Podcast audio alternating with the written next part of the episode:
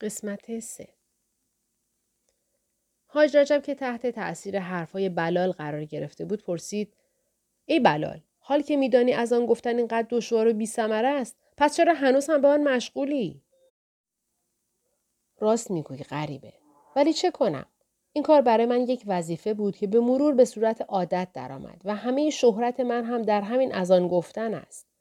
اما از آن گفتن در بهشت با صدا و لحجه نچندان گوش نواز حبشی در حقیقت نوعی انتقامگیری از آنهایی است که سر امثال مرا شیره مالیده بودند لابد میدانی اینجا همه آزادند من هم با استفاده از این آزادی و گفتن چند نوبت از آن در شبانه روز آنهایی را که با تمسک جستن به این شعار روزگار مردم را سیاه کرده بودند از خواب خوش بیدار می کنم. از خوابی که بهترین و شیرین ترین نعمت خدا و تنها چاره بلا تکلیفی ساکنان بهشت است. آری دوست من. از آن بلال حبشی آرامش زندگی شنوندگانش را در بهشت خدا هم به هم می ریزد. یعنی بلال چند بار آنها را از خواب خوش می پراند و دشنام و بد و بیراه گفتنشان را هم با تیب خاطر می شنود. من مخصوصا در مکانهای از آن می گویم که محل تجمع سران اعراب است. اعرابی که در حال حاضر بیش از هرچه به خواب علاقه دارند. حاج رجب حیرت زده و از سر ناباوری گفت پس تو معمور عذاب عرب هایی؟ بله و برای همین است که بعضی از آنها حاضرند حتی به جهنم بروند تا بانگ اذان مرا نشنوند. یادت باشد که جماعتی هم با زجر و رنج و مشقت بیخوابی را تحمل می کنند تا با صدای اذان چونمنی از خواب نپرند. حاج رجب که در همین گشت و گذار چند روزه رو در روی پرسش هایی قرار گرفته بود که تجربه های هزار ساله بهشتی را به همراه داشت از بیم آنکه مبادا در ارکان ایمان و اعتقادش خلل تازه‌ای وارد آید کوشید تا بحث با بلال حبشی را به مسیر دیگری بیاندازد بیان که در موافقت با او نظری ابراز دارد پرسید راستی ای بلال از خود سید قریشی چه خبر داری؟ تا آنجا که می‌دانم باید مثل همیشه در مسجد مشغول تلاوت فرقان باشد. بلال آنگاه با اشاره انگشت به خورشیدی که در مغرب بهشت پنهان می‌شد گفت غریبه با اینکه از صحبت کردن با تو لذت می‌برم ولی مجبورم بروم. هنگام اذان مغرب است. نمی‌خواهم اعراب از شنیدن آن محروم شوند. و با عجله به سمت مسجد دوید. با رفتن بلال حاج رجب با خود گفت بد نیست از احوال مردم قریش هم که به گفته بلال در همین حول و حش به سر می‌برند آگاه شوم لذا مناره مسجد را دلیل راه گرفت و به سمت آن حرکت کرد. بزرگان صدر اسلام حاج رجب پس از مدتی راهپیمایی وقتی به نزدیکی مسجد رسید با تعجب صحن آن را خالی دید. اعراب زیادی در اطراف مسجد خفته بودند. به گونه ای که عبور از میانشان دشوار بود. آرام از میان خفتگان عبور کرد تا به در ورودی مسجد رسید. نخستین چشماندازش مرد عربی بود که بر فراز منبر نشسته و دست راست خود را تکیهگاه سرش ساخته و مشغول خواندن کتابی بود. ظاهرش با آنهایی که بیرون خوابیده بودند تفاوتی نداشت. چون جلوتر رفت در هشتی مسجد مردانی شست هفتاد ساله را دید که مشغول بازی با سنگریزه ها بودند. سنگهایی کوچک و سیقل داده شده که بی اختیار به یاد بازی یک قل و دو قل دوران کودکیش افتاد. خوشحال از دیدن مردان بیدار در جمع آن خفتگان به سویشان رفت و گفت السلام علیکم و علیکم السلام. مسلمانی از بلاد عجمم و علاقمندم پیغمبر اسلام را زیارت کنم. یکی از آن میان با صدایی بم و بیتفاوت گفت من عمر پسر خطابم و بعد با اشاره دیگران را معرفی کرد. ابوبکر صدیق، عباس ابن عبدالمطلب، ابو سفیان و خالد ابن ولید. عمر ابن خطاب پس از این معارفه بیدرنگ گفت خوش آمدی مؤمن عجم ولی رسم است که وقتی رسول اکرم در مسجدند کسی را ملاقات نمی کنند. به خصوص زمانی که به قرائت قرآن مشغول باشند. حاج رجب با تعجب و تردید پرسید یا امیر المؤمنین آقایی که بالای منبر هستند پیغمبر اسلامند؟ پس می‌خواستی چه کسی باشد؟ چه کسی جز رسول خدا؟ حاج رجب همین که از هویت صاحب منبر آگاه شد با اشتیاق تمام مدتی مات و مبهوت غرق تماشای آخرین رسول خدا شد و از اینکه در چند قدمی پیغمبر خود قرار دارد خیشتن را سرشار از افتخار دید. آنقدر نگاه کرد و نگاه های مشتاق و پرسشگرش آنقدر طولانی شد که سرانجام عمر با بیحوصلگی به سخن درآمد و گفت حالا که خوب تماشا کردی برو بگذار به کارمان برسیم. حاج رجب نگاه از پیغمبر اسلام برداشت و پرسید یا امیر المومنین پس ایشان کی ازن زیارت به پیروانشان می دهند؟ عمر با بیتفاوتی سری تکان داد و گفت والا نمی‌دانم. حالا که چندین سال از کسی را ندیدند. معلوم هم نیست تا کی می‌خواهند در تنهایی باشند. ابوبکر با مهربانی گفت مؤمن برو چند سال دیگر برگرد. خالد ابن ولید همچنان که مشغول بازی و جیغ و داد بود گفت نه بابا دفعه قبل که به مسجد رفتند 20 سال تمام آنجا بودند. این بار هنوز چهار سال نشده بهتر است بگویی ده پانزده سال دیگر برگرد. و بعد هر پنج نفر به بازی مشغول شدند.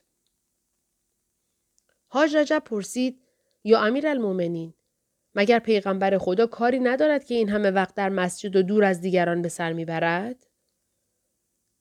عمر با تعجب گفت کار؟ کدام کار؟ مگر در این دنیا کاری هم هست؟ مگر توی بهشت هم باید کار کرد؟ نه مؤمن ایشان هم مثل دیگران کاری ندارند و اوقات بیکاری خود را صرف قرائت و تفسیر قرآن می کنند. اگر کار و وظیفه ای بود این همه آدم اینجا و آنجا خواب نبودند. در این هنگام ابو سفیان با لبخند شیطنت آمیزی گفت یا فاروق بگو که مثل ما محمد هم به خاطر ازان بلال حبشی بیدار مانده است. بگو که محمد نمی‌تواند به بلال بگوید از نگو و نه با صدای گوشخراش از آن او می‌تواند بخوابد. بگو. بگو. هزار بار هم که شده به این مؤمن عجم بگو که صدای نکره بلال حبشی باعث بیداری ما و محمد است. اینجا که دیگر جای تقیه و پنهانکاری نیست. عمر خشمگین از پردهدری و فاشگویی ابو سفیان در حضور یک مسلمان غیر عرب آن هم از بلاد عجم نعوذ بالله گفت و خواست از جا برخیزد و با ابو سفیان گلاویز شود که عباس مثل همیشه به داد ابو سفیان رسید و گفت یا فاروق منظور ابو سفیان این بود که رسول خدا نمی توانند هم صدای اذان را بشنوند و هم بخوابند.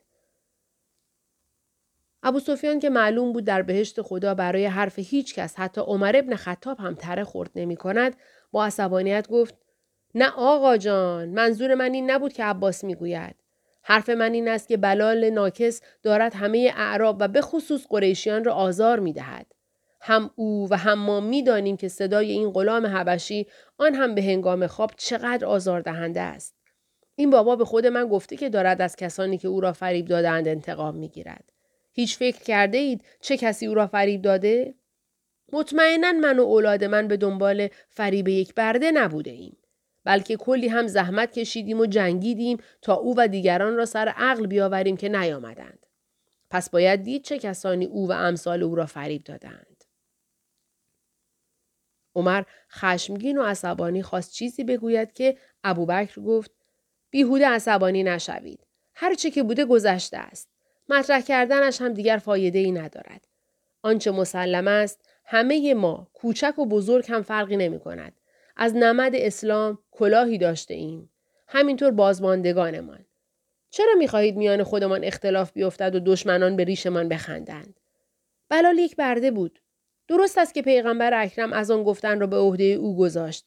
ولی این دلیل آن نیست که او اینجا هم با همان انکرالاسواد خواب را بر همه حرام کند.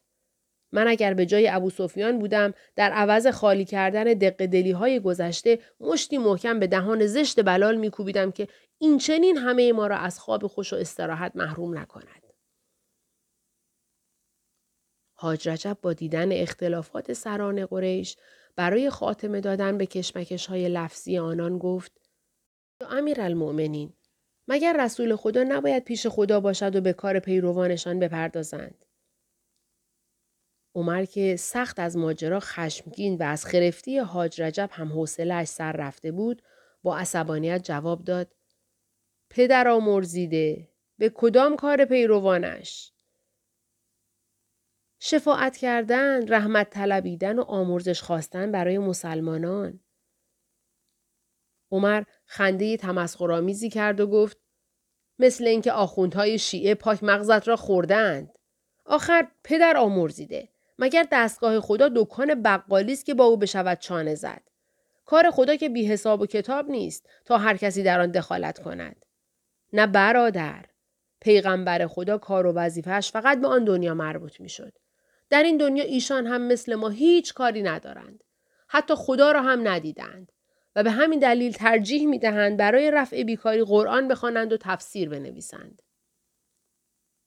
یعنی میفرمایید پیغمبر خدا هم قرآن را تفسیر می کنند؟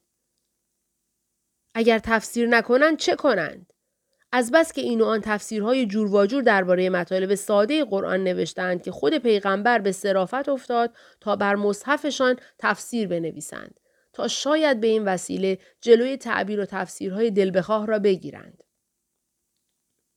حاج رجب خواست دوباره حرفی بزند که عمر با تشر گفت کافیست برو پی کارت. اگر چند سال دیگر گذارت به این طرف ها افتاد سری به مسجد بزن. شاید پیغمبر اکرم از تنهایی خسته شده باشند و بخواهند با پیروانشان دیدار و گفتگو کنند. یک الله معک سفت و سخت ختم کلام عمر ابن خطاب بود. حاج رجب نگاهی بار به این بزرگان صدر اسلام انداخت و خدمات هر یک را در شکلگیری و گسترش اسلام به خاطر آورد. بیاد جنگ های ابو سفیان با پیغمبر اسلام و رفتار غیر اخلاقی و غیر انسانی خالد ابن ولید در جنگ های رده افتاد و از خود پرسید این یکی چرا به بهشت آمده است؟ سرگذشت جنایات و تجاوزهای جهنمی این سردار قاضی تناسبی با این پاداش بهشتی ندارد. مگر او همانی نیست که میزبانش را کشت و همان شب با زنش هم بستر شد؟ مگر به ما گفته نشد که ابو سفیان با محمد فقط بیعت کرد ولی هرگز حاضر نشد به رسالت او شهادت بدهد؟ و راه افتاد. بلقیس و شاه غلام بعد از چند روز راهپیمایی حاج رجب به دشتی مصفا رسید که در زیر تابش مطبوع آفتاب بهشت جماعتی کولیوار گرد هم آمده و به شادی و پایکوبی و رقص و آواز مشغول بودند.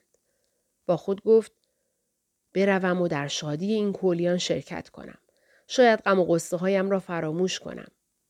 با این نیت خود را به جمع آنها رسانید. دیدن شادی و شور و شعف آن جماعت به هیجانش آورده بود. از آن همه دلزندگی و شادمانی دستخوش لذتی کم نظیر شده بود.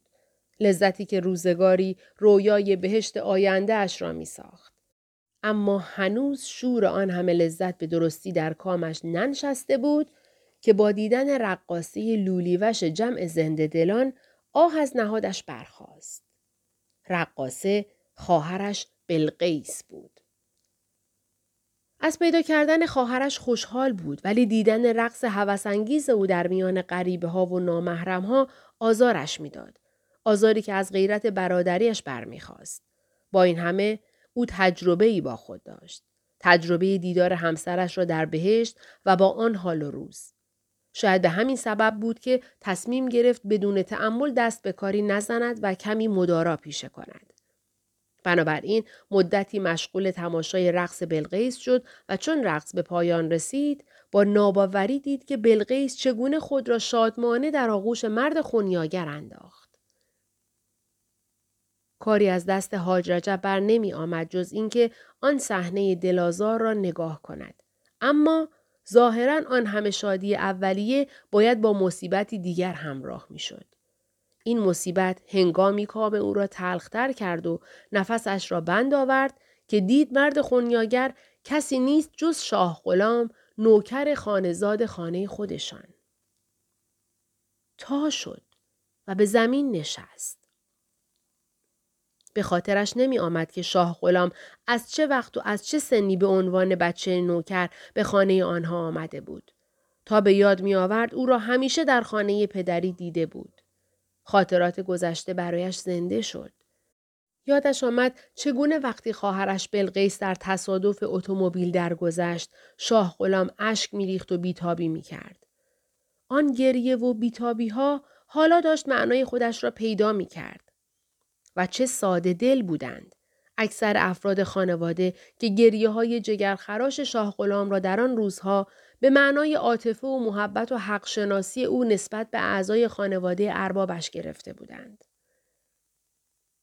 شاید اگر چند ماه بعد شاه غلام که سن و سالی هم نداشت به مرض بیعلاجی مبتلا نمی کردید و نمی مرد این راز و رسوایی هم برملا می شد و آن حدس و گمانهای خوشخیالانه هم از میان می رفت. اما به هر حال مرگ زودرس شاه غلام باعث پنهان ماندن این راز شد. ولی راستی حالا چطور در بهشت خدا اینها به هم رسیدند؟ حاج رجب با شناخت شاه غلام و یادآوری خاطرات گذشته طاقت از دست داد و با شتاب خود را به کنار آن دو دلداده رسانید. و با خشمی که همگان دیدند دست خواهرش را گرفت و او را نیمه برهنه از آغوش شاه غلام بیرون کشید و فریاد زد بلقیس خجالت نمی‌کشی که جلوی چشم مردم غریبه اینطور با بیهیایی توی بغل این مرد بی صفت ولو شده ای؟ بلقیس با شگفتی و حیرت ناشی از غافلگیری به برادرش نگریست. خودش بود. داداش رجب بود. فریاد از خوشحالی کشید و با شعف و شادی به آغوشش پرید و گفت داداش رجب جان داداش رجب جان کی آمدید شما چطور بهشتی شدید بلغیس همچنان که دستخوش هیجان و حیرت بود با شادمانی اضافه کرد چه خوب شد که شما هم به بهشت آمدی داداش. این را گفت و خنده شادمانه جای به گریه های شوق داد. حاج رجب که این بیشرافتی را از نوکر خانزادشان انتظار نداشت و خواهرش را هم نمی توانست به گناه آنچه که دیده بود ببخشاید با خشم و غضب به شاه غلام گفت نامرد! دست کم می‌خواستی حرمت نان و نمک ما را نگه داری چطور به خودت اجازه می دهی به ناموس و شرف اربابت خیانت کنی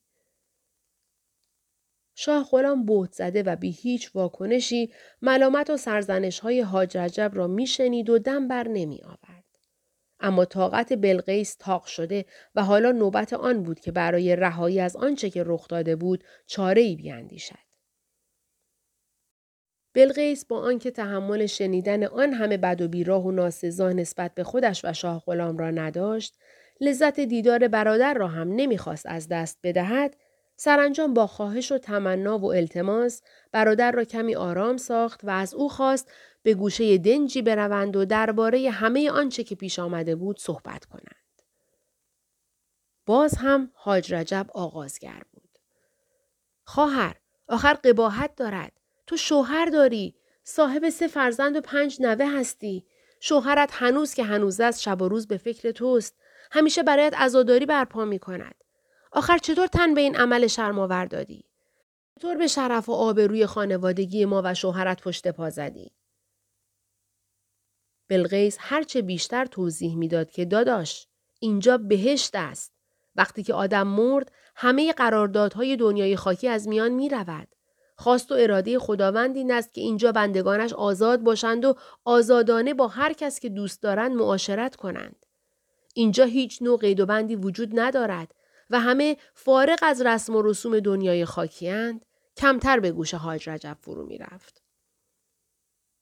بلغیس که به هیجان آمده بود با صداقت اضافه کرد داداش رجب آخر معنی بهشت فقط این نیست که چند تا هوری اینجا و چند تا قلمان آنجا ول کرده باشند و یا مقداری شیر و اصل و شراب و انار و انگور به خورد ساکنانش بدهند. فلسفه بهشت این است که انسانها پایبند هیچ نوع مقررات و قید و بندهای آن دنیایی نباشند. با هر کسی که تمایل دارند معاشرت کنند. وگرنه اگر قرار باشد در بهشت هم من سیاه بخت بدون هیچ علاقه و عشقی منتظر شوهرم شازده بهرام بنشینم و باز کنیزی و کلفتی او را بکنم چه لذتی از بهشت آمدن می‌برم؟ داداش رجب جان تو چرا متوجه نیستی؟ چرا نمی‌خواهی بفهمی بهشت که دنیای خاکی نیست تا همه چیز مال مردها باشد؟ بهشت حتی ملک مطلق مسلمان ها هم نیست که میان زنها و مردانشان این همه فرق باشد. در اینجا زن و مرد مطرح نیست. در بهشت زنان همانقدر آزادند و حق دارند که مردان. خدا که بهشت را فقط به خاطر گل روی مردها خلق نکرده است. این همه نعمت و زیبایی و راحتی و بیخیالی که مردان زنانه نشده است. اصلا داداشت تو چرا فکر می‌کنی که میان زن و مرد باید اختلاف باشد؟ مگر زن آفریده خدا نیست؟ مگر خدای زنان با خدای مردان فرق دارد؟